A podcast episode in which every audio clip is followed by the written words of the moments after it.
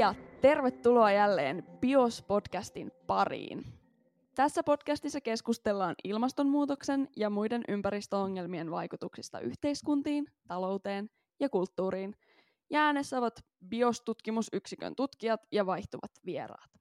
Tänään, hyvät kuulijat, keskustellaan koronakriisin taloudellisesta hallinnasta. Valtiovarainministeriö julkaisi tuossa viikko kaksi takaperin jokseenkin synkeän kuvan Suomen talouden mahdollisista tulevaisuuksista ja kehityskuluista nyt tämän kriisin ja siihen liittyvien sulkutoimien seurauksena.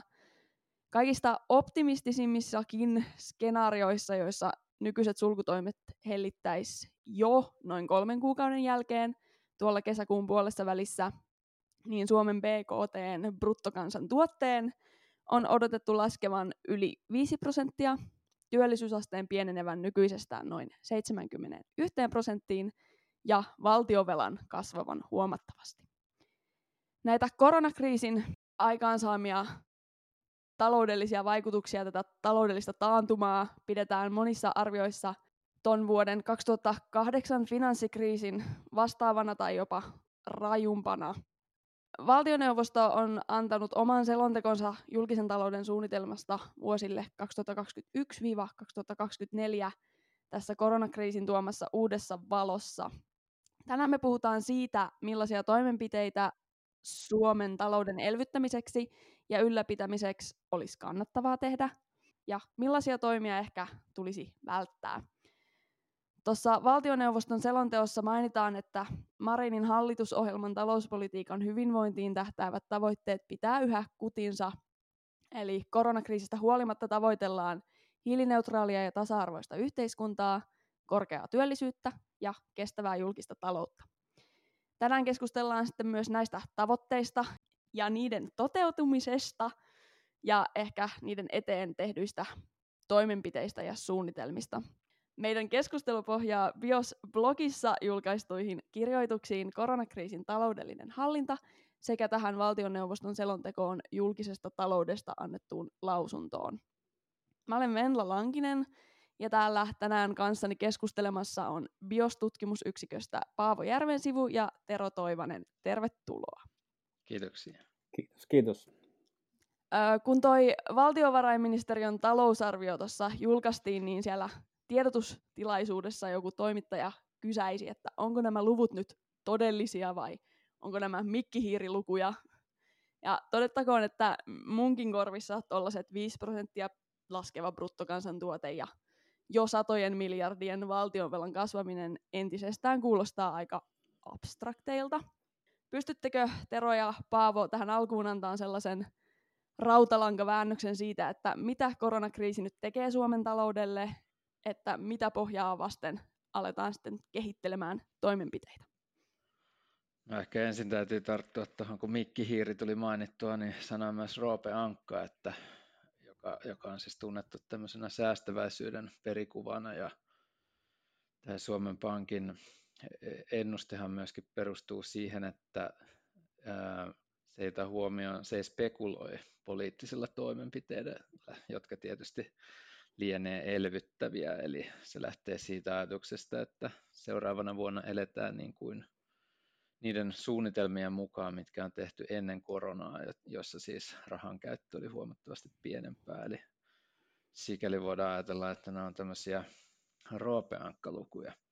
Aivan. Mutta jos, jos vitsailusta mennään sikseen, niin, tota, niin kuin jos, jos nimenomaan puhutaan taloudesta tässä koronakriisin aikana, niin ensivaiheessa kysymys vaikuttaisi olevan nimenomaan yksityisten toimijoiden maksukyvyn äkillisestä heikkenemisestä, joka johtuu siitä, että kun ei voi käydä käytännössä kauppaa, niin tulovirrat pysähtyy, ja, ja sit, mutta samaan aikaan esimerkiksi vuokria pitäisi pystyä maksamaan.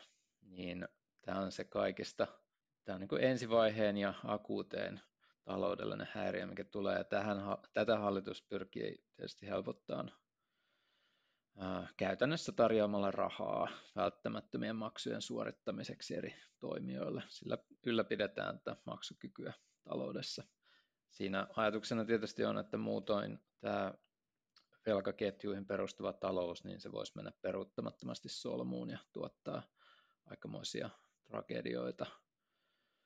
Sinänsä esimerkiksi ää, hyvää toimintaa harjoittaville yrityksille tai sitten yksityisille kotitalouksille.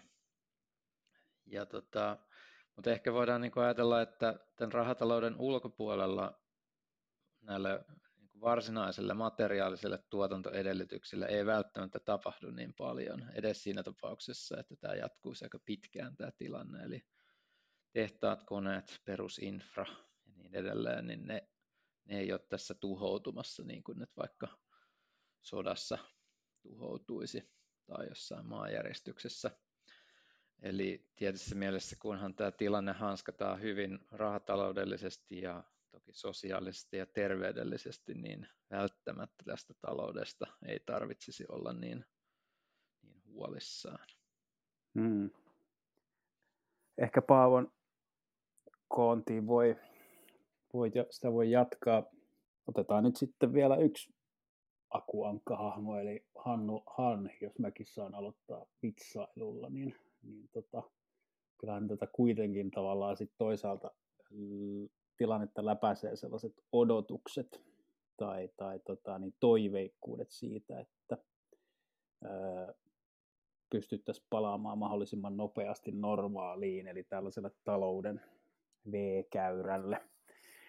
Eli tämmöistä Hannu Hanhimaista onnekkuutta tai toiveikkuutta on, on tavallaan koko ajan ilmassa. Mutta sitten noihin Paavon, Paavon tota, niin, ajatuksiin lisäksi pitää muistaa se, että Suomi ei ole tietenkään mikään maailmantaloudesta irrallinen saareke ja, ja tota, niin, tämä iskee samalla tavalla kaikkiin kansantalouksiin ja IMFn arvion mukaan niin maailmantalouden pudotus on kolmen prosentin luokkaa tämän koronasulkutoimien seurauksena, mikä ei kuulosta paljolta, mutta kun sitä vertaa tosiaan tuohon finanssikriisiin 2008, niin silloin maailmantalous putosi 0,1 prosenttia.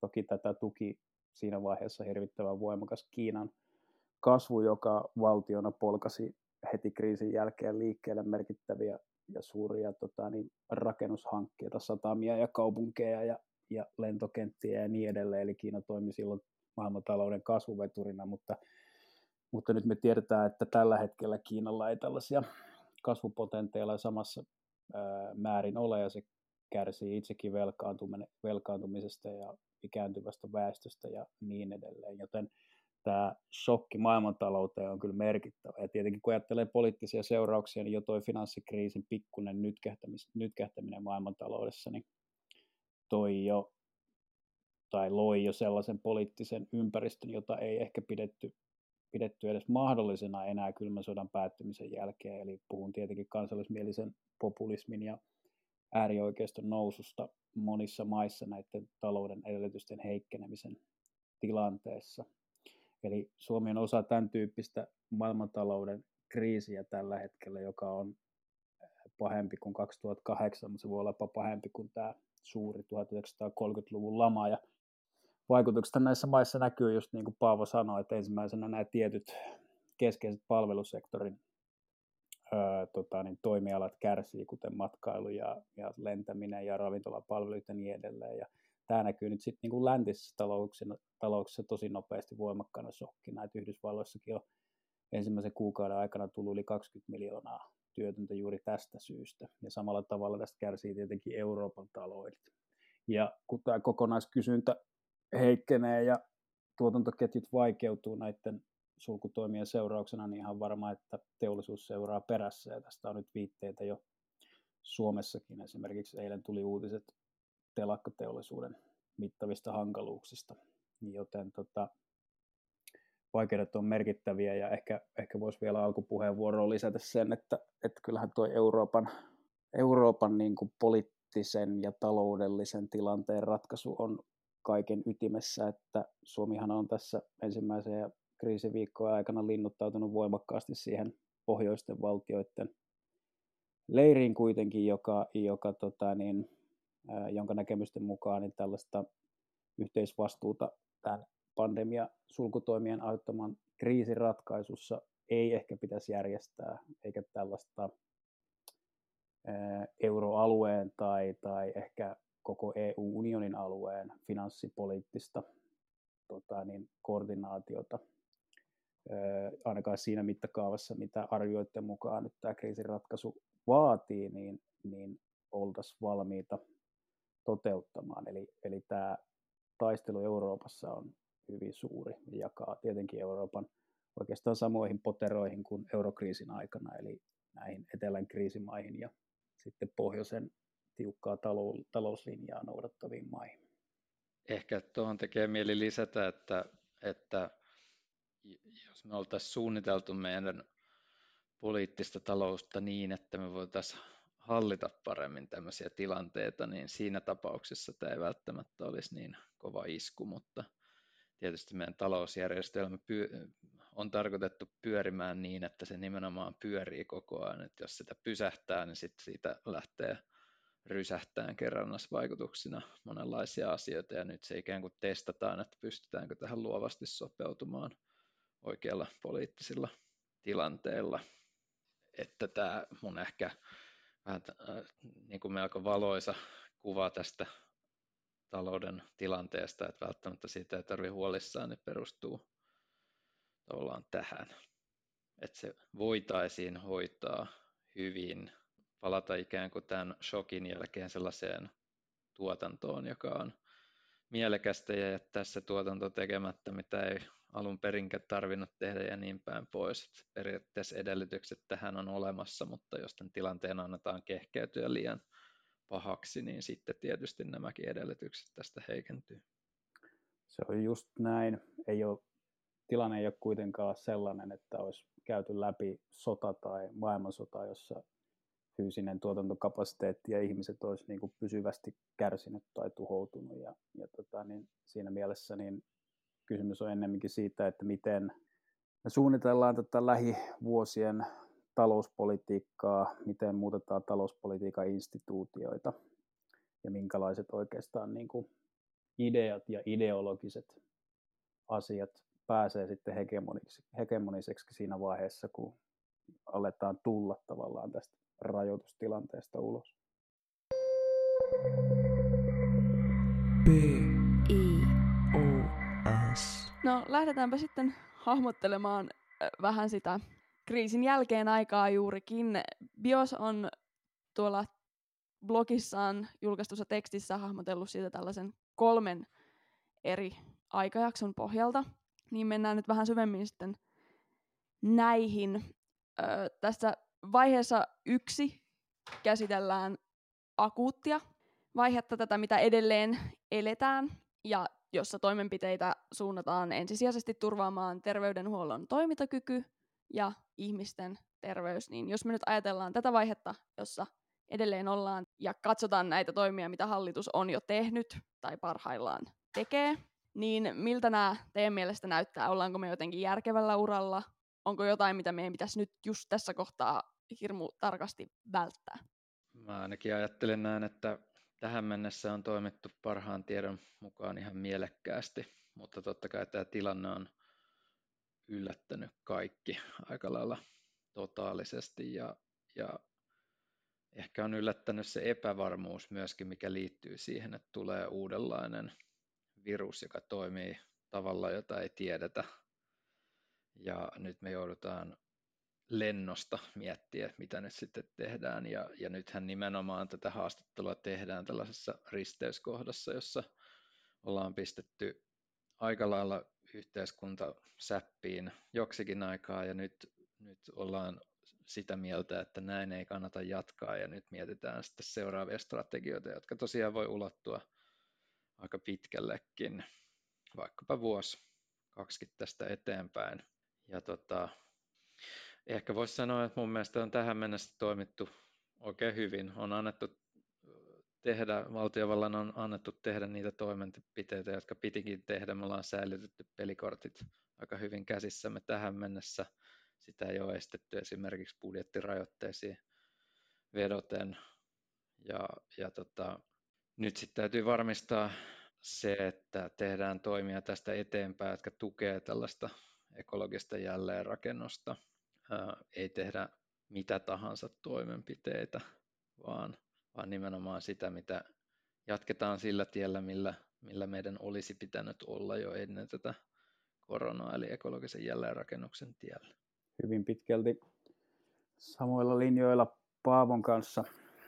Tota, niin, tällaisessa kriisissä on tietenkin monissa maissa niin havaittavissa tällainen uudenlaisen kansallistunteenkin herääminen ja joskus sitä kutsutaan tällä rally round the flag termillä eli lipun ympärille käpertymisellä. Eli, eli tota niin, ää, poliittinen oppositio vetäytyy, politiikka näyttää yhteisymmärrykseltä ja kansalaiset on aika kiltistikin toistaiseksi nielyn nämä ää, Suomenkin hallituksen asettamat jyrkät po- poikkeustilatoimet, jotka rajoittaa perusoikeuksia voimakkaammin kuin koskaan rauhaa ja historiassa. Et sehän siinä tietenkin on ollut on niin kuin hämmä, hämmästyttävää ja pysäyttävää, mutta että en mä nyt malta olla tekemättä sellaista vertausta, että jos ajattelee vuoden 2015 yhtäkkistä pakolaiskriisiä Euroopassa ja, ja, ja erityisesti sitten Suomessa, niin,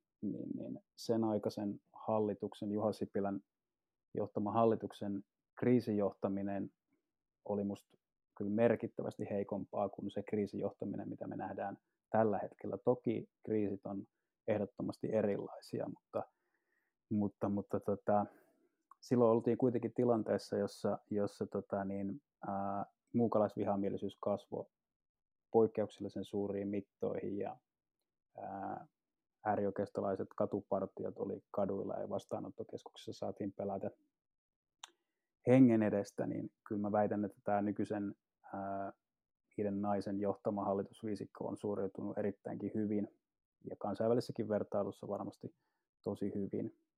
Mutta toki se iso ja keskeinen kysymys on sitten se, että, että mitä tapahtuu, kun, kun, kun, kun tota, niin, kriisissä mennään pidemmälle ja pitää aidosti miettiä ensinnäkin sitä, että miten poikkeustilatoimia puretaan ja miten taloutta sitten elvytetään ja järjestetään, kun, kun tota, niin päästään pikkuhiljaa vapautumaan. Ja tästähän nyt alkaa sitten tulla jo erimielisyyksiä kyllä hallituksen sisältäkin esille. Eli, eli mä luulen, että hallituskumppanitkin oli yllättyneitä siitä Katri Kulmunin jo varhaisessa vaiheessa antamasta lausunnosta Helsingin Sanomissa, jossa, jossa katsottiin, että kriisin jälkeen koittaa leikkauspolitiikan tie.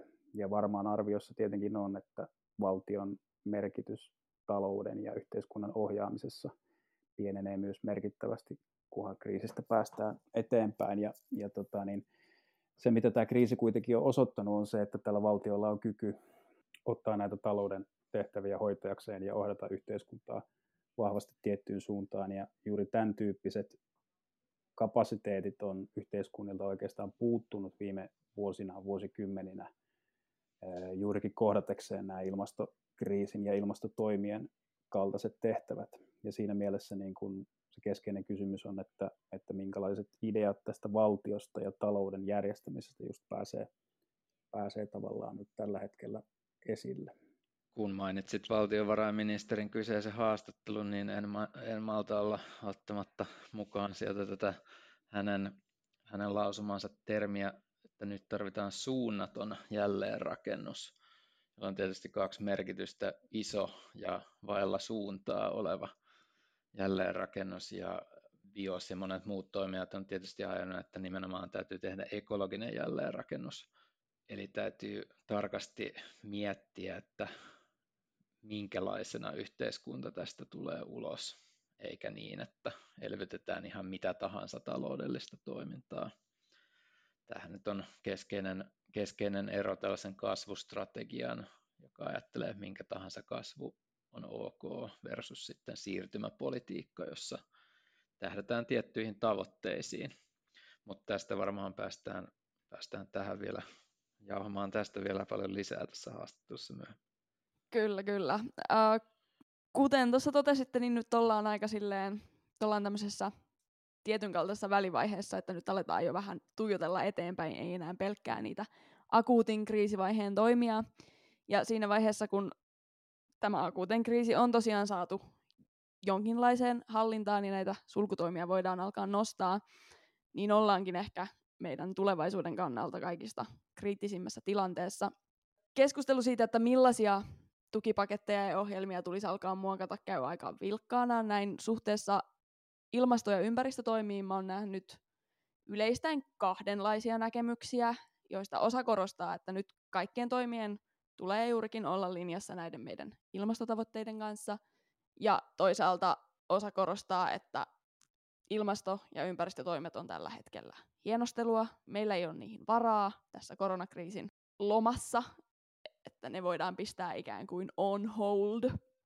Ja tuossa valtioneuvoston seuraavan neljän vuoden taloussuunnitelmassa todetaan, että nämä hallituksen hyvinvoinnin lisäämiseen liittyvät tavoitteet on yhä ytimeltään paikkansa pitäviä, että kriisin aiheuttama taakka tullaan jakamaan sosiaalisesti ja taloudellisesti oikeudenmukaisella ja ekologisesti kestävällä tavalla sekä oikeudenmukaisesti sukupolvien välillä. Ja siellä alkusanoissa mainitaan jopa, että, että täällä koronaviruksen aiheuttaman akuuttien haasteiden keskellä hallitus katsoo edelleen eteenpäin ja valmistelee toimenpidekokonaisuuksia, joilla pyritään löytämään uusia päästövähennystoimia ja vauhdittamaan näitä nykyisiä. Niin mitäs sanotte tähän, että onko ilmastotoimet tässä kohtaa kallista luksusta, josta voidaan tinkiä siihen asti, että yhteiskunnat on taas jaloillaan ja, ja rullaa, ja ehkä, että miltä toi talouden, julkisen talouden suunnitelma näyttää näin tällaisen vihreän elvytyksen kannalta? No jos mä koppaan vaikka tuon Pellan ensimmäisen kysymyksen, niin, niin, niin tosiaan tämä oli totta kai ennakoitavissa, että tällaiset kannat tulee esille. Eli, eli tota, niin jos ajatellaan niin, että kriisin jälkeen, välittömästi sen jälkeen pitää ruveta leikkaamaan menoista, niin, niin, niin sitten jos on jo ennen kuin on ollut vaikeaa hyväksyä ilmastotoimien toteuttamista, niin toki ne on varmaan sitten ensimmäisten joukossa, jotka näyttäytyy niin kuin kalliina, mutta tota, niin, tästähän oli Ylen ää, haastattelukin, jossa erityisesti Suomen eduskunnasta tietenkin perussuomalaiset, mutta myös kokoomuslaiset kansanedustajat ja ehkä keskustalaisetkin, niin olivat lipeämässä näistä tavoitteista. Ja yksi jännä ajatus siellä oli myös se, että kun koronakriisin poikkeustilatoimien seurauksena globaalit päästöt ovat pudonneet, niin oikeastaan ää, ei ehkä tarvisikaan ainakaan nyt tehdä ilmastotoimia, eli voidaan vähän aikaa vitkutella ja pistää asiat niin kuin erilaiseen järjestykseen, mutta tietenkin se ajatusvirhe tässä on se, mitä tutkimuksessa kutsutaan ää, tota niin, evidenssi- tai prosessiskeptisismiksi, eli, eli vääränkaltainen ajatus siitä, että miten lämpeneminen maapallolla tapahtuu, eli, eli vaikka tota, niin globaalit päästöt putoaa, niin joka tapauksessa kuitenkin maailma tuottaa kasvihuonekaasupäästöjä, mikä taas sitten johtaa tähän ilmaston lämpenemiseen joka tapauksessa. Eli, eli ihan tälleen periaatteellisella tasolla niin tässä on iso ajatusvirhe ja tietenkin nämä toimien nopeus on sellainen, että niitä pitäisi nyt joka tapauksessa tehdä tässä tai pitää niin kuin suunnittelun kärkitekijänä myös tästä koronakriisin keskellä. Joo, soisi tietysti, että, että yksi opetus tästä koronakriisistä olisi, että kaikki yhteiskunnan toiminta tähtäisi koko ajan siihen, että vältetään seuraavia kriisejä ja, ja sikäli kun niitä kumminkin tulee, niin sitten ollaan mahdollisimman hyvin varautuneita niihin. Mutta tässä on tietysti se ero, että tämmöinen välitön terveysuhka näyttäytyy konkreettisempana kuin tämmöiset hitaammin kehittyvät ilmasto- ja ympäristöongelmat edelleenkin varmasti. Mutta ehkä tämä muuttaa hieman tätä asettelua jälleen kerran. Mutta kyllä tässä niin täytyy jotenkin kysyä, että ikään kuin, että e, luulisi, että on niin, että sekä normaaliaikoina että nyt niin kannattaa tehdä vain järkeviä investointeja, ja järkeviä investointeja lienee vain sellaiset, jotka ylläpitää hyvän elämän mahdollisuuksia myös tulevaisuutta ajatellen. Ja tätä kautta ajatellaan, että jotenkin niin kuin todella ihmeellistä, että me joudutaan ylipäänsä tekemään tämmöinen erottelu kuin kestävä elvytys tavanomaiseen elvytykseen verrattuna, etenkin tämmöisen kriisin aikana, kun tämän kestävyyden pointti nimenomaan on välttää tämmöisiä tulevia kriisejä, vaikka ne onkin sitten erilaisia, niin luulisin, että ei tästä nyt olisi kahta kysymystäkään, miten tämä pitää hoitaa. Mutta tämä tietysti juontuu siitä vanhasta kasvuajattelusta, jossa, jossa tota, julkisen talouden suunnittelun lähtökohtana on kasvustrategia. Minkä, minkä tahansa tuotannon lisääntyminen on juhlinnan paikka, kaikki muut on vaan tämmöisiä sivumerkintöjä. Että onhan se sitten kivempi, jos ne jotenkin vaikka tuottaa elämäniloa tai sattuu, sattuu myöskin tota noin, kuormittamaan vähän vähemmän mieluummin kuin enemmän luontoa. Mutta tästä, tästä niin kuin vanhasta kasvustrategiasta juontuu tämä taloudellisen hallinnan kakkosvaiheen suurin ongelma, että julkinen valta ei ole tottunut muutamaan vuosikymmeneen ainakaan ajattelemaan sisällöllisesti, eli että mihin suuntaan yhteiskuntaa ja talouden eri sektoreita kehitetään. Jos tämmöinen suunnitelma olisi valmiina, niin sitten tietysti vihreäseen elvytykseen vaan painettaisiin vihreitä isoja nappia, että nämä käynnistetään suunnitelman mukaisesti. Mutta nyt kun ollaan edetty sen kasvustrategian mukaisessa maailmassa, jossa ketään ei ole suuremmin kiinnostunut, mitä nyt oikeastaan halutaan saada aikaiseksi, mitä ei, että kaikki toimilaisuus on ollut ok, niin mitään tämmöistä käsitystä, yhdessä jaettua käsitystä ei ole. Ja tässä nyt on tämä kasvustrategian ja meidän peräänkuuluttama siirtymäpolitiikan keskeisin ero. Eli päästöjen nopea vähentäminen oikeudenmukaisesti varmasti vaatii tällaista siirtymäpolitiikkaa, kasvustrategialla siihen ei päästä. Eli konkreettia tavallaan puuttuu näissä kestävän yhteiskunnan tavoitteissa, että ei ole mitään oikein toimia kuitenkaan sitten suunniteltu, että jotkut erilliset ministeriöt on ilmeisesti tahoillaan kaavailut jotain yksittäisiä toimia, mutta tämmöinen kokonaisvaltainen kuva puuttuu. No me saatiinkin tuolla Twitterin puolella myös yleisökysymyksiä. Kiitos kysymysten esittäjille. Otetaan niistä yksi tähän. Ö, kiinnosti tietää, että mikä on BIOS-tutkimusyksikön rehellinen mielipide tai teidän rehellinen mielipide siihen, kuinka luottavaisia olette, että Suomen hallitus sitten lähtisi todella toteuttamaan tällaista kunnianhimoista ekologista jälleenrakennusta ottaen huomioon tämä talousviisaiden ryhmän kokoonpano ja esimerkiksi keskustan paino hallituksessa. Näin esitti meille kysymyksen Oskar Hartman tuolla Twitterissä, niin mitä sanotte tähän? No mun mielestä näyttää siltä, että kyllä nämä ideologiset positiot on ihan selvästi liikkeessä tällä hetkellä ja semmoinen ila, ilahduttava juttu liittyy tähän talousviisaiden ryhmään, kun mehän eräässä blogikirjoituksessa kritisoitiin tämän ryhmän koostumusta siitä, että se on melko yksi alainen tällaisen niin kuin normaaliaikojen taloudenhoidon kommentaattoriryhmä, ja siinä ei tietenkään ole tällaisia niin kuin monitieteisen ympäristötutkimuksen edellyttämällä tavalla jotain käsitystä näistä talouden materiaalista ja sosiaalista edellytyksistä ja näin poispäin. Mutta sitten se, mikä siinä jouduimme ilahtumaan ää, tämän blogikirjoituksen jälkeen, oli kuitenkin työelämäprofessori Vesa Vihriälän esiin nostama ehdotus tällaisesta koronavelkojen mitätöinnistä.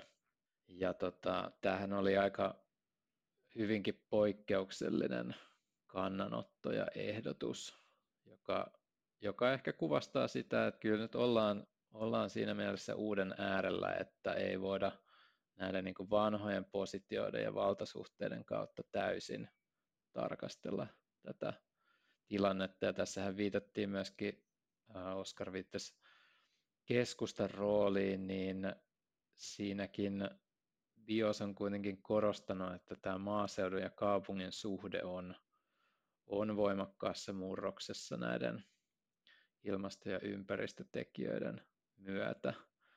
niin globaalisti kuin Suomen tasollakin. Ja, ja tota, siinä saattaa, ne palaset saattaa asettua erilaisiin, erilaisiin asentoihin yllättävälläkin tavalla. Ja, ja ehkä sen sijaan, että lähdetään niin ennakkoon pois sulkeen hyviä suorituksia, niin kannattaa hakea nimenomaan aika ennakkoluulottomasti näitä eri, eri positioiden yhdistelmiä tässä konsensusnäkemyksiä siitä, että miten tämä tilanne voidaan hoitaa luovasti sopeutuen eikä, eikä pitäytyen niissä vanhoissa asetelmissa. Joo, ehkä Paavon ajatuksia voisi täsmentää vielä jotenkin ehkä sellaisesta näkökulmasta, että juuri nämä ennen kriisiäkin oli aikamoinen muutos tässä talousajattelussa kansainvälisesti havaittavissa, eli sellaisista ehkä marginaaliseksi tulkituista ehdotuksista puhuttiin, kuten perustulosta ja, ja, ja vaikkapa Yhdysvalloissa modernin rahateorian eli MMTn ää, aiheuttama keskustelu oli hyvin laajaa ja, ja nää, näitä tavallaan ehdotuksia oli havaittavissa myös tässä Financial Timesinkin kapitalisminen resetointi tota, niin, pääkirjoituksessa jo, joitakin kuukausia sitten. Eli kyllä tämmöistä niin kuin selkeästi uutta maastoa on myös tälle ryhmälle sitten, mistä ammentaa. Toki sitten tässä asiassa on monia eri nyansseja tai näkökulmia, että, että sitten kun ruvetaan politiikkaa ohjaamaan, niin siihen vaikuttaa esimerkiksi vaikkapa ministeriöiden väliset voimasuhteet, jotka on viime vuosina tietenkin mennyt voimallisesti sillä, että valtiovarainministeriö on, on, on niin kuin se ää, vahvin pelaaja. Ja, ja tämän tyyppiset tekijät tulee sitten ehdottomasti esille, kun politiikkaa ruvetaan miettimään hallituksen sisäisistä asioista, niin varmaan siellä on monessa suhteessa vääntöä, eli näyttäisi nyt ainakin toistaiseksi, siltä, että toi talouspolitiikasta puhuminen jää nimenomaan valtiovarainministeri Kulmunin vastuulle, ja voisin tulkita, että sosiaalidemokraattien pääministeri Sanna Marin on toistaiseksi ollut tämän tyyppistä keskustelusta aika varovainen tai ehkä jopa etäällä, mutta samaan aikaan sitten ehkä laajemmin niin kuin, eurooppalaisessa vaikkapa vasemmistossa ja sosiaalidemokraattisessa perinteessä, niin on otettu kyllä ihan kriittiseen tarkasteluun vaikkapa Euroopan vakaus- ja kasvusopimuksen ehtoja ja mietitty sitten uudenlaista talouspoliittista linjaa, jolla kohdata näitä ongelmia jo ennen kriisiä. Ja mä luulen, että tämän tyyppiset kansainväliset tendenssit vaikuttaa myös täällä hallituksen sisällä, vaikkapa keskustan ja vasemmiston välillä. Toi varmaan toi Oskarin kysymys viittaa erityisesti keskustan edellisen hallituskauden ympäristöpolitiikan epäonnistumisiin monessa mielessä. Tämä on varmasti sellainen kiista, josta me ollaan Biosin piirissäkin jo kirjoitettu pitkään tietenkin, eli että tämä ilmastopolitiikka ja sen tietyt tota, niin piirteet aiheuttaa hallituksen sisällä konflikteja ja ei ne varmasti ole sieltä mihinkään kyllä häviämässä. B. I. O. S. Tässä koronakriisin akuuttivaiheen hoidossa on ehkä jopa epätyypillisen rohkeasti oltu aika valmiita kasvattamaan valtion velkaa ja olen vilkuilematta ehkä liikaa sitä budjettia, niin kertooko tällainen lähestyminen jostain esimerkiksi, että millaisessa talouspoliittisessa ympäristössä me vaikka kansainvälisesti tai eurooppalaisesti tällä hetkellä eletään? Kyllä mulle on ainakin tullut sellainen vaikutelma, että, että ehkä on jopa niin, että menneistä kriiseistä lähivuosilta on opittu jotakin. Ainakin siinä mielessä, että tuntuu, että on jo aika yhteisesti jaettua, että vähintäänkin tietyllä aikavälillä on tärkeämpää varmistaa, että reaalimaailmassa tapahtuu toivottuja, toivottuja asioita kuin että tuijotettaisiin vain budjetin tasapainoa kauhean tiukasti. Ja erityisesti se nyt liittyy tähän vuonna 2008 kärjistyneeseen finanssikriisiin ja sen käsittelyyn. Siitä lähtien viimeistään ollaan eletty hyvin tällaisten epätavanomaisten rahoitusjärjestelyiden aikaa keskuspankkien rooli on kasvanut, eikä finanssimarkkinat enää määritä samalla tavalla valtioiden velansaantia ja maksukykyä kuin aikaisemmin, niin kyllä tämä ehdottomasti luo ihan toisenlaisen tunnelman ja varmasti ihan, ihan toisenlaiset myöskin politiikkatoimenpiteet tähän. Tavallaan se asetelma muuttuu sellaiseksi, että jos, jos jossakin määrin aidosti Suomella silloin 90-luvun laman aikaan oli hankaluuksia rahoittaa toimenpiteitään, niin nyt näin ei oikeastaan voi, voi sanoa.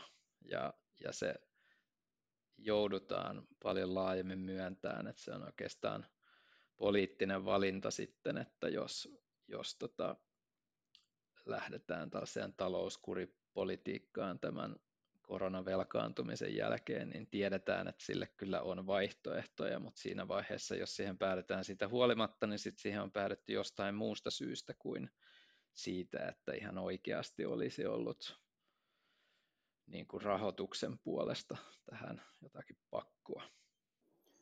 Niin tämä, kyllä tässä niin kuin, jos ajattelee taas tätä asiaa tällaisten niin kuin isojen ää, tota, niin paradigmojen kautta, niin, niin, niin vaikka me ei sitä tässä kriisin keskellä ehkä nähdäkään, niin mä oon kyllä tismalleen samaa mieltä Paavon siitä, että toi niin kuin talousajattelun ympäristö on erilainen kuin vaikkapa kymmenen vuotta sitten finanssikriisin yhteydessä. Et nythän toki kun tämmöinen tavallaan talouden ulkopuolinen shokki iskee, niin, niin, niin kyhätään kasaan kaikki mahdolliset keinot, että tota, taloutta voidaan pitää yllä ja sitä voidaan elvyttää ja sitä voidaan tehdä finanssipoliittisilla toimilla, mitkä on tällä hetkellä maailmassa suurimmat sitten toisen maailmansodan ja sitten juuri Paavon mainitsemalla tota, niin rahapolitiikalla, joka on ollut viimeisen kymmenen vuotta.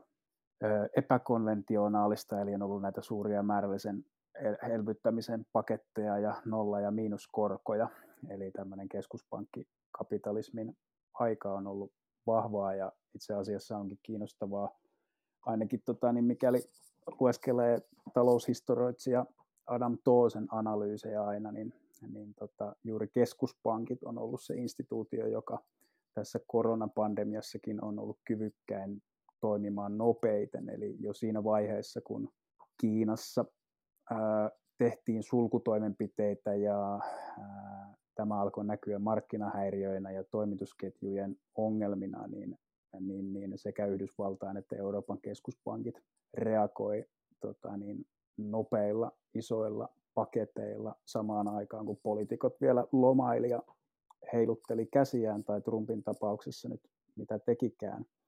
Eli tämä osoittaa tavallaan sen merkittävän ison roolin, mikä keskuspankeilla meidän nykyisen kapitalistisen järjestelmän niin kuin ylläpitämisessä on.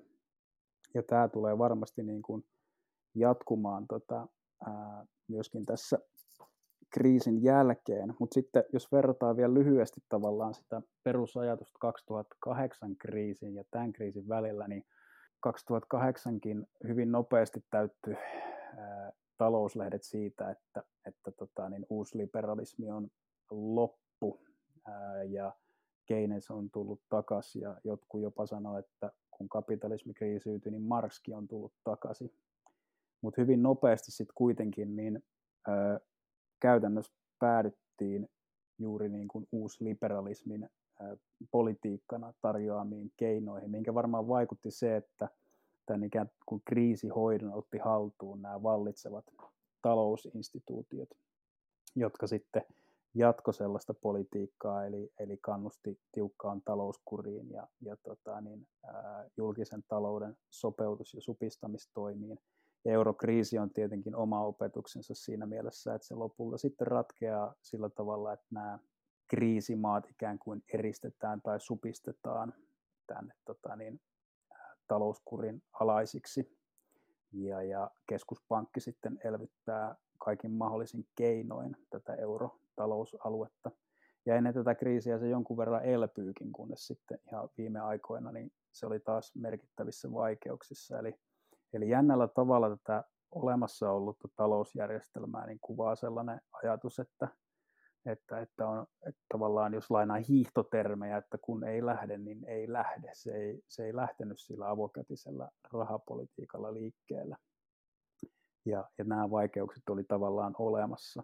Ja nyt kun tämä kriisi on tässä, niin ihan tuossa ennen koronapandemiaa, niin tällaiset maailman globaalin talouselitin keskeiset keskustelufoorumit, kuten Financial Times, niin, niin, niin totesi silloin, että tämä järjestelmä on resetoitava että on mietittävä kokonaan uudella tavalla asioita. Ja tietenkin tässä taustalla vaikutti se valtava eriarvoisuus, mitä viime vuosikymmenä on kymmeninä maailman talousjärjestelmä on tuottanut ja samaan aikaan sit pelko siitä, että tämä kansallismielinen populismi alkaa uhata kokonaan tämän liberaalin demokratian olemassaoloa ja, ja myöskin tällaista turvallista talouden kulkua, niin jo ennen tätä kriisiä oli tilanne muuttunut hyvin voimakkaasti, eli, eli nähtiin, että, että tota, niin valtiota tarvitaan ja, ja, ja on kokeiltava niin kuin uusia tapoja järjestää taloutta. Ja nämä oli tavallaan ehkä olemassa ilman tätä ilmastokriisiäkin,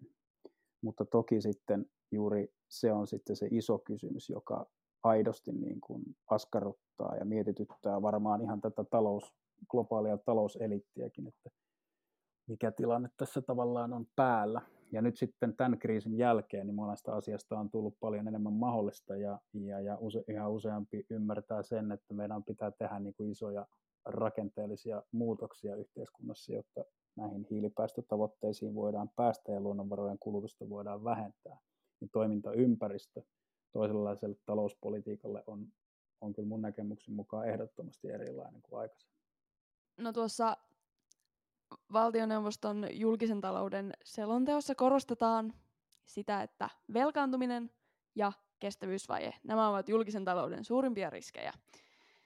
Ja siinä missä ehkä tämä meidän velkakello tikittää, niin tikittää myös ilmastokello. Meillä on tämä tavoite olla hiilineutraali 2035, mutta esimerkiksi tässä noin kolmasosan tuosta aikajänteestä kattavassa talouden suunnitelmassa ei juurikaan ole mitään, että miten tähän päästään. Mä haluaisin kuulla teiltä, että onko tämä pelätty kestävyysvaje ja pelätty valtionvelka, onko ne sitten lopulta todellisia riskejä, eikö ilmastonmuutos ole vähintään yhtä todellinen riski, ja jos me nyt keskitytään tässä kohtaa hoitamaan sitä vanhaa kunnon kestävyysvajetta, niin aiheuttaako tämä sitten ehkä jotain riskejä ikään kuin toisaalla?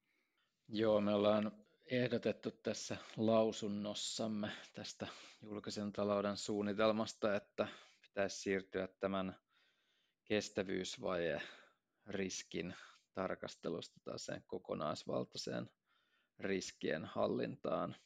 Eli tota, tässä mielessä tämä julkisen su- talouden suunnittelu, niin se tuntuu hyvin, hyvin kapealta. Sen oikeastaan ainoa menetelmä on se, että se katsoo kotimaista valtion talouden budjettia ja pohtii, että onko siellä enemmän menovirtoja kuin tulovirtoja. Ja tota, tässä, tässä kaikessa se jättää lähes tyystin huomiotta tämän, nämä mainitut muutokset euroalueella keskuspankkipolitiikassa ja niin, niin edespäin. Ja tota, tämä sama, me oltiin kuultavana siellä sekä talousvaliokunnassa että valtiovarainvaliokunnassa, ja kun kuuntelin näitä Suomen Pankin ja valtiovarainministeriön ja palkansaajien tutkimuslaitoksen puheenvuoroja ää, aiheesta, niin kyllä siellä edelleen nimenomaan se menetelmä on, on tämä bruttokansantuotteen kasvu- ja laskuun kytkeytyvä, kytkeytyvä tota, budjettitasapainotarkastelu kotimaisella tasolla ja sitten sitä tuodaan, tuodaan niin kuin sivu, sivuhuomioiksi tätä, että pitäisi varmaan tarkastella tätä muuttunutta keskuspankkitilannetta ja muuta, ja vaikkapa Vesa Vihriälän ehdotusta näistä koronavelkojen anteeksi annosta ja kaikkea tällaista, että jos nämä on todella niin kuin reaalisia mahdollisuuksia niin kuin ne ovatkin, niin onhan se melko ihmeellistä, jos ei ne ole läsnä tässä julkisen talouden suunnitelmassa. Eli se koko julkisen talouden suunnitelma, niin kuin Venla kuvasit, niin käytännössä pyörii tämän yhden kestävyysvaje riskin ympärillä ja sitäkään ei kuvata siinä, tota, se ei ollenkaan tämä huomioon näitä institutionaalisia muutoksia, mitä nyt paraikaa on käynnissä hurjalla vauhdilla ja koko tämä euroalueen ja la- laajemmin globaalikin keskustelu tämän rahajärjestelmän tulevaisuudesta niin jätetään käytännössä huomiotta. Eli, eli se ei mahdollista harkittua kantaa Suomelta näihin kysymyksiin euroalueen keskusteluissa, ja tämä on ihan selkeä virhe.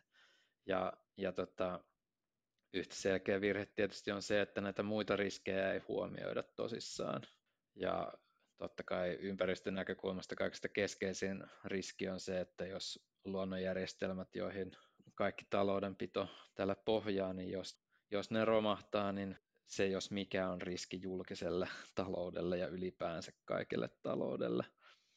Mutta sitten, että miten sitä tulisi käsitellä ää, nimenomaan Suomen julkisen talouden suunnittelussa, niin ehkä, ehkä se riski konkretisoituu sitten vaikkapa sitä kautta, että jos meillä jos me ylläpidetään tämmöistä vanhentunutta korkeapäästöistä teollisuus- ja palvelurakennetta, niin minkälaisia riskejä se aiheuttaa kansainvälisessä kilpailussa tai, tai suhteessa varmastikin tiukentuviin kansainvälisiin ilmastopäästörajoituksiin esimerkiksi.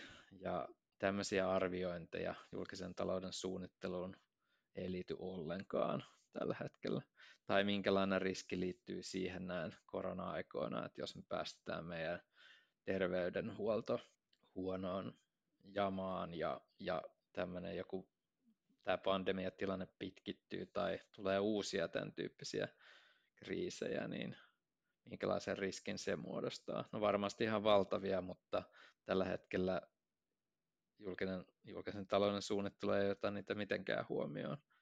Eli me ehdotetaan, että totta kai tarvitaan niin kokonaisvaltainen riskiarvio ja näitä pitää niin suhteuttaa toisiinsa. Voidaan kysyä vaikka tämän oikeuden, niin kuin sukupolvien välisen oikeuden mukaisuuden näkökulmasta, että halu, mahtavatko tulevaisuuden sukupolvet olla enemmän huolissaan vaikka keskuspankin kasvaneesta taseesta kuin siitä, että luonnonjärjestelmät ovat romahtelemassa ja, ja tota, ylipäänsä niin kuin julkisen talouden hallintoon romahtelemassa, kun ajaudutaan yhä syvemmälle erilaisiin sosioekologisiin kriiseihin. Niin tiedetään tietenkin, että mieluummin tuleva sukupolvi toivoisi, että nämä konkreettiset asiat on hoidettu hyvin ja sitten se, mikä on ihmisten sopimuksen varaista, eli nämä erilaiset velkajärjestelyt, niin sitä hoidetaan sitten sen mukaan, mikä on tarvis.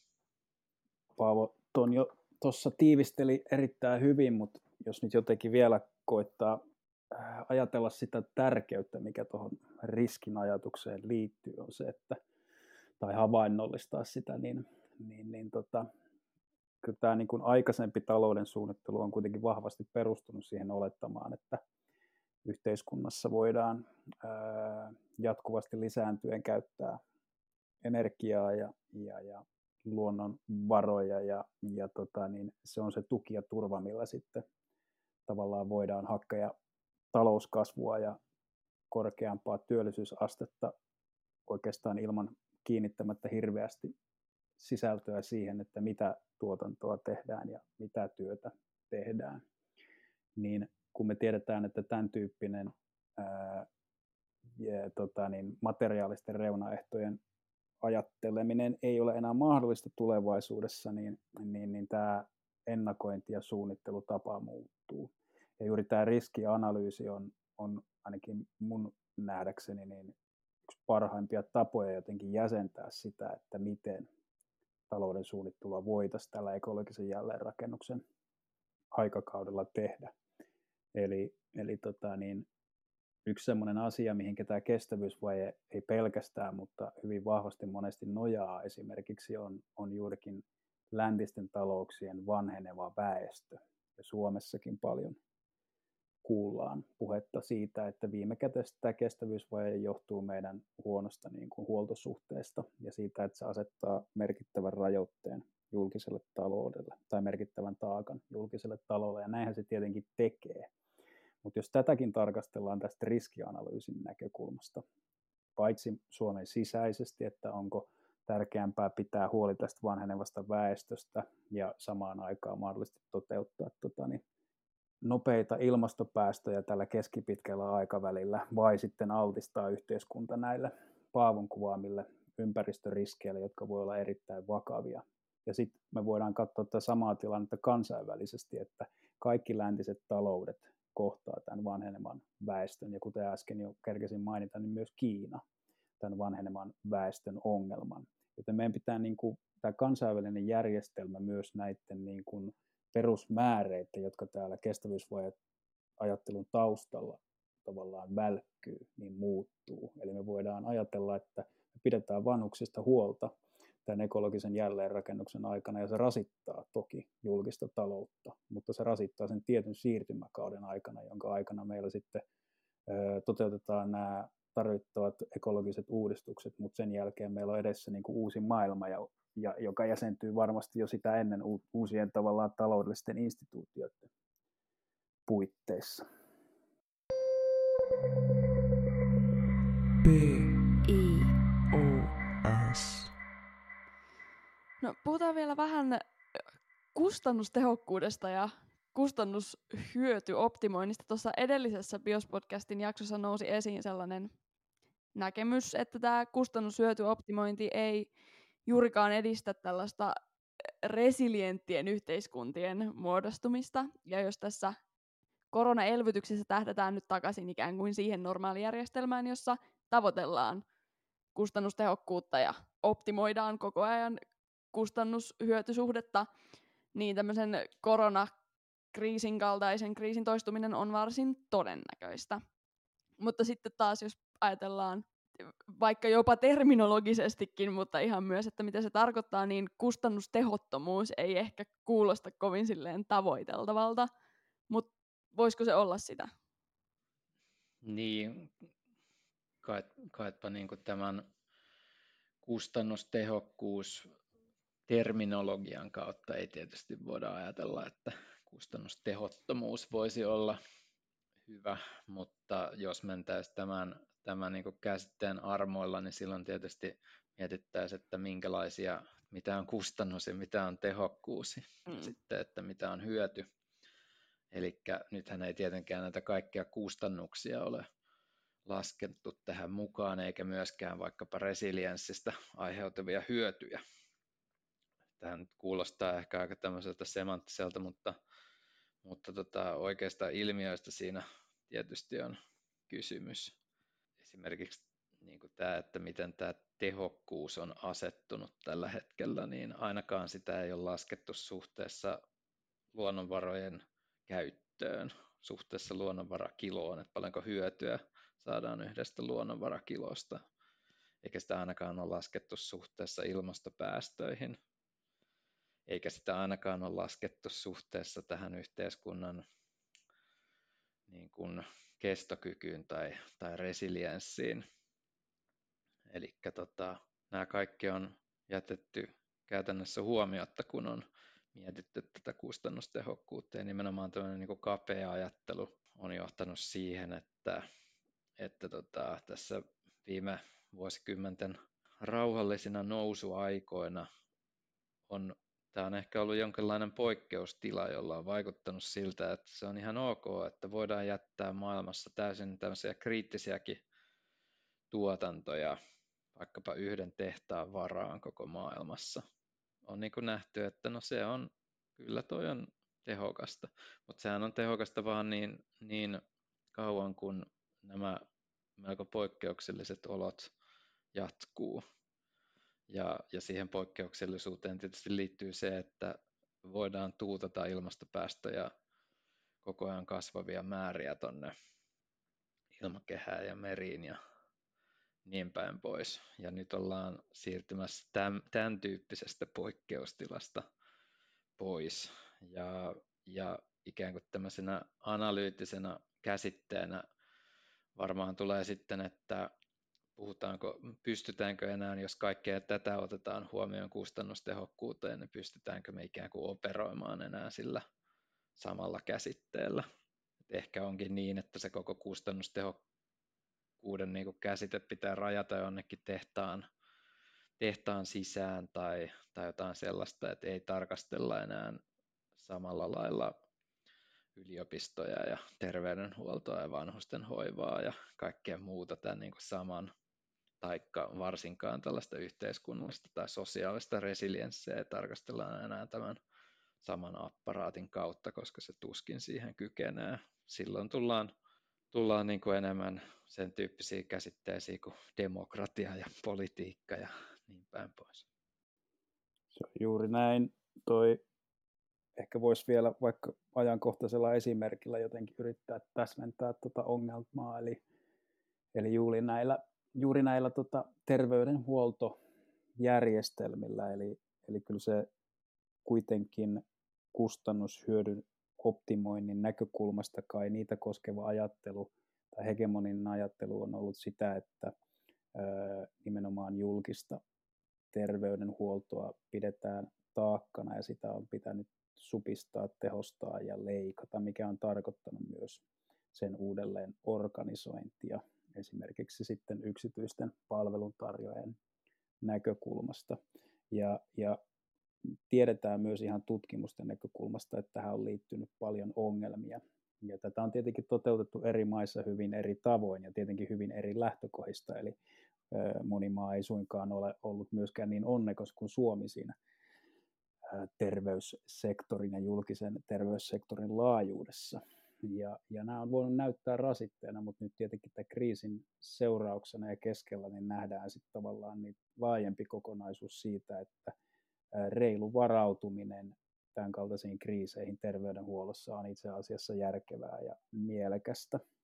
Ja tota, tästä näkökulmasta tämä tilanne näyttää siis, siis niin kuin erilaiselta. Ehkä tähän voisi ottaa rinnalle vielä sellaisen viime päivinä poimimani ajatuksen tuolta elinkeinoelämän valtuuskunnasta Evasta, josta tuli tällainen ehdotus, että, että tota, yövartiovaltio pitää palauttaa tai se näyttää ikään kuin kyntensä juuri tässä koronakriisissä. Ja minusta tämä on tavallaan osoitus tästä kustannushyötyoptimoimin niin kuin rajoista tai mihin asti sitä voidaan tavallaan venyttää. Tämä perusajatus tässä oli se, että, että kriisi on osoittanut, että tarvii parantaa huoltovarmuutta ja yhteiskunnan kriittisiä sektoreita, että voidaan tulevaisuudessa tota, niin, vastata tämmöisiin kriiseihin. Eli yövartija valtion tavoin nämä tietyt sektorit vahvistetaan ja ne toimii tuolla talouden normaalin sitten toiminnan tavallaan taustalla ja kun seuraava pandemia tulee, niin ne aktivoituu. Ja, ja tota, niin tässä on tietenkin selkeästi jotain järkeen käyvää ja, ja, ja niinhän mekin Biosissa ollaan pitkään puhuttu varmasti huoltovarmuuden ja myöskin sitten niin kuin tiettyjen tuotannon sektorien omavaraisuuden parantamisesta tai monipuolistamisesta, mutta tähän ajatteluun liittyy myös se, että ikään kuin kun pandemiasta selvitään, niin sitten palataan tälle kasvu, normaali kasvuuralle, B-uralle, eli jätetään nämä ympäristö- ja ilmastokriisit ää, ikään kuin käsittelemättä, jotka vaatii sitten pitkäjänteistä ja kokonaisvaltaista poliittista ohjausta, jossa tämä valtion rooli on kyllä hyvin erilainen kuin sellainen nopean shokin seurauksena aktivoituva ikään kuin paketti. Ja tämmöistä pakettiajattelua minusta tämä kustannushyötyanalyysi myös niin kuin isossa makromielessä tuottaa ja siksi siitä on siinäkin muodossa luovuttava kyllä. No aikamme alkaa lähestyä loppua, mutta katsotaan sitä ikään kuin tämän koronakriisin taloudellisen hallinnan viimeistä kolmatta vaihetta, jos oletetaan, että näissä kahdessa aiemmassa vaiheessa on toimittu todella tulevaisuuteen katsoen ja ei ole väkisin yritetty palauttaa sitä samaa vanhaa normaalia, vaan on oikeasti rakennettu uutta ja tämmöisiä kestäviä rakenteita. Jos nyt sitten istutaan pöydän ääreen ja lähdetään suunnittelemaan koronan jälkeistä talouspolitiikkaa Suomeen, niin tiivinä kertauksena, mitkä on asioita, joita meidän pitää huomioida, jotta ekologinen jälleenrakennus onnistuu?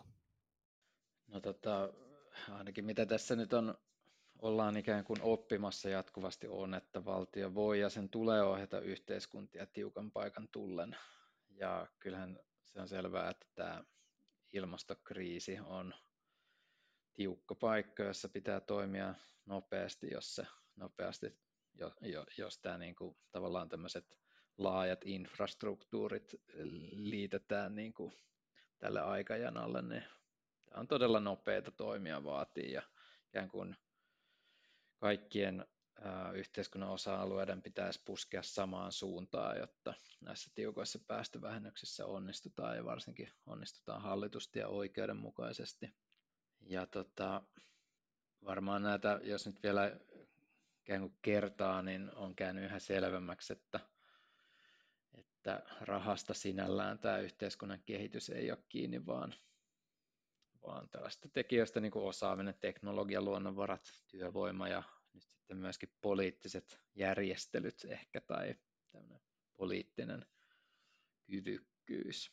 Ja näistä lähtökohdista käsin voidaan ajatella, että voidaan aika sujuvastikin siirtyä tällaiseen siirtymäpolitiikkaan, varsinkin kun nyt on nimenomaan, kun pohditaan näitä elvytyskeinoja, niin nyt on yhtäkkiä joudutaan menemään sinne niin kuin sisällön suuntaan, kun tiedetään, että vaan se rahan puskeminen ei auta, vaan täytyy tehdä joka tapauksessa jotain, jotain valintoja. Ruvetaan pohtimaan sitä sisältöä, että mikä on niin kuin, ää, semmoista toimintaa, jota me nyt ja tulevaisuudessa halutaan ja mikä oikeastaan voidaankin jättää väliin, niin tämä alkaa kuulostaa siltä, että siirtymäpolitiikalle on, on yhä enemmän edellytyksiä.